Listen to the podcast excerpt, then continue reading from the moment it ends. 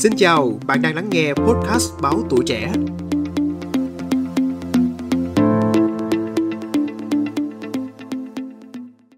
Ngày 30 tháng 10 năm 2021, logo của Facebook thay đổi, kèm một cái tên mới, Metaverse. Một cách điệu của ký hiệu vô cực hay hai nửa khác nhau của một vật thể, hiểu bằng cách nào cũng có lý. Và nó thể hiện tham vọng tương lai của công nghệ số, một tương lai mà ở đó khái niệm ảo thật không còn phân biệt. Hãy tưởng tượng sau giờ cơm tối, thay vì lướt Facebook, thả giận dữ hay ha ha, chúng ta sẽ đeo thêm một cái kính, có thể là một đôi găng tay và bắt đầu một cuộc đời khác. Chúng ta chọn một bộ suit CNK và kính YB Parker mới mua được hôm qua bằng đồng coin mới nhất của FPT. Sau đó rảo bước đến quán bar cổ điển sành điệu nhất ở downtown của thành phố mới do VNG up lên tuần rồi. Ở đấy ta uống vang Pháp 14 độ mùa nho 2004 với giá 10 đồng Ethereum của công ty rượu vang Đà Lạt. Rồi bằng tay hung biện và khả năng khiêu vũ của áp lối sống quý tộc, ta giành được nàng hoa hậu vừa đăng quang tuần rồi, từ tay một thằng cha đẹp trai và giàu có mà Carl Avatar ghi là CEO của hãng BKVE. 11 giờ đêm, sau khi đã cùng nàng ngất ngay trong khách sạn áp của Saigon Tourist với giá 150 Ethereum, ta thong thả rảo bước trên đại lộ metro và mở kính ra, tắt máy tính. Check các ví điện tử, ta thấy nó hao đi tương đương 1 triệu Việt Nam đồng. Ngày chơi bời ở Metaverse tạm kết thúc. Sáng mai ta lại đi xe buýt đến sở kiếm tiền để nuôi một ta khác.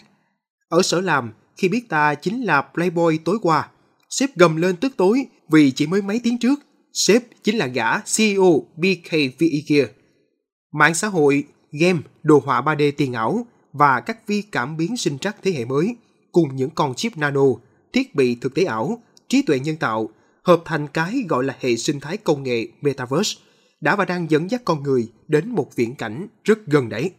Viễn cảnh mà ở đó con người ở thế giới thực kiếm tiền để nuôi sống thế thân thứ hai của mình. Và ngược lại, thế thân đấy lại phản ánh giá trị của con người thực. Những gì mà một con người bình thường cần 20 đến 30 năm để trải nghiệm, từ ngây thơ, hồi hộp, nỗ lực, thất vọng, vui sướng, đau khổ, mệt mỏi, bằng lòng. Với Metaverse, chỉ cần vài năm, thậm chí là vài tháng. Còn nếu có tiền thì à, có thể gom cả sướng vui của một đời người. Chỉ cần vài ngày để nếm trải hết. Không cần cố gắng, không cần hiểu biết, không cần phải bước ra khỏi nhà và không cần nhìn đi đâu khác ngoài màn hình. Điều đấy không hề hoang đường hay là viễn vông. Các game thủ ngồi bấm phím đến chết đã có từ 10 năm nay và càng ngày càng nhiều.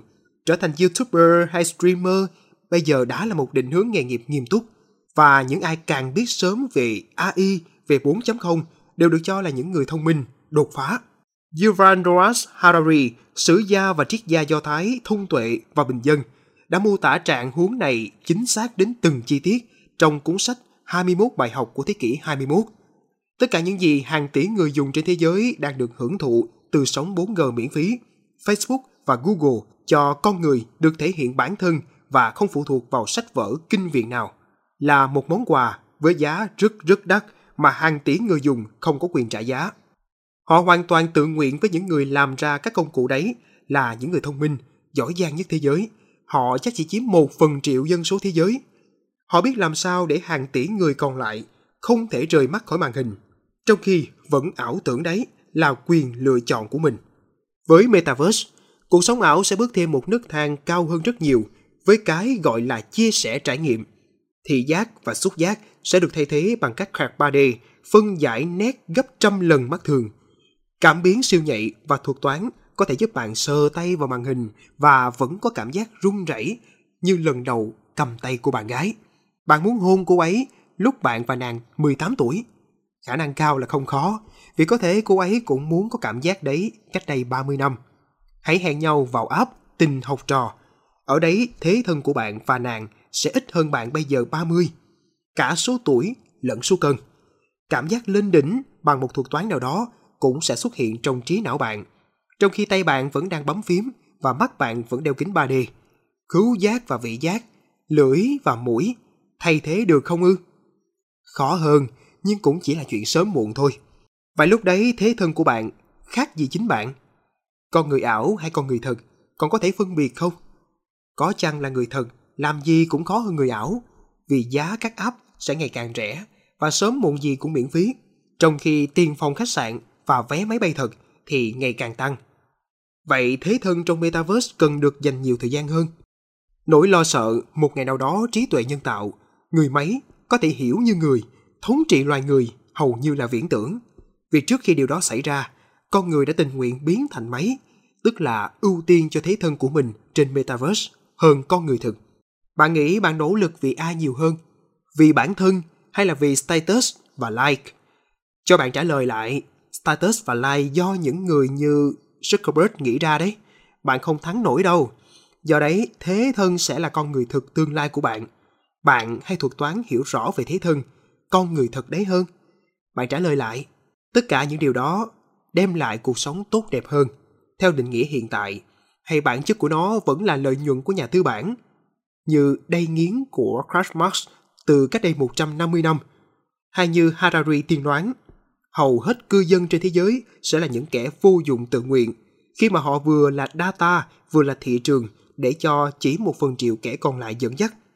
Cách nhìn bi quan về mặt trái của một bước nhảy công nghệ sớm muộn gì cũng đến có tên Metaverse không phải là hoang đường. Thành tựu của những thiên tài công nghệ đã dần biến họ thành những người dẫn dắt xã hội thay vì những tri thức, triết gia, linh mục hay chính trị gia chân chính. Hy vọng là vẫn còn tồn tại những người như thế bằng những công cụ khai thác Big Data, AI, Machine Learning. Những triết gia công nghệ, những người có thể hạn chế phần nào mặt trái của các đột phá số. Tiếc thay, không có bao nhiêu so với số lượng những thiên tài bỏ học.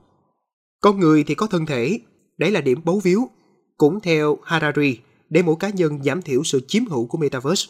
Chừng nào các cảm biến sinh hóa còn chưa thay thế được cái lưỡi để ta biết chua cay mặn đắng, chừng nào màn hình 3D siêu nét chưa đem lại được mùi ngai ngái của cây cỏ hay hương thơm đồng nàn của hoa sữa, chừng nào ta còn biết kiệt sức dấn từng bước chân cuối cùng để hiện ra trước mắt là gió trời và bọt nước tung trắng xóa.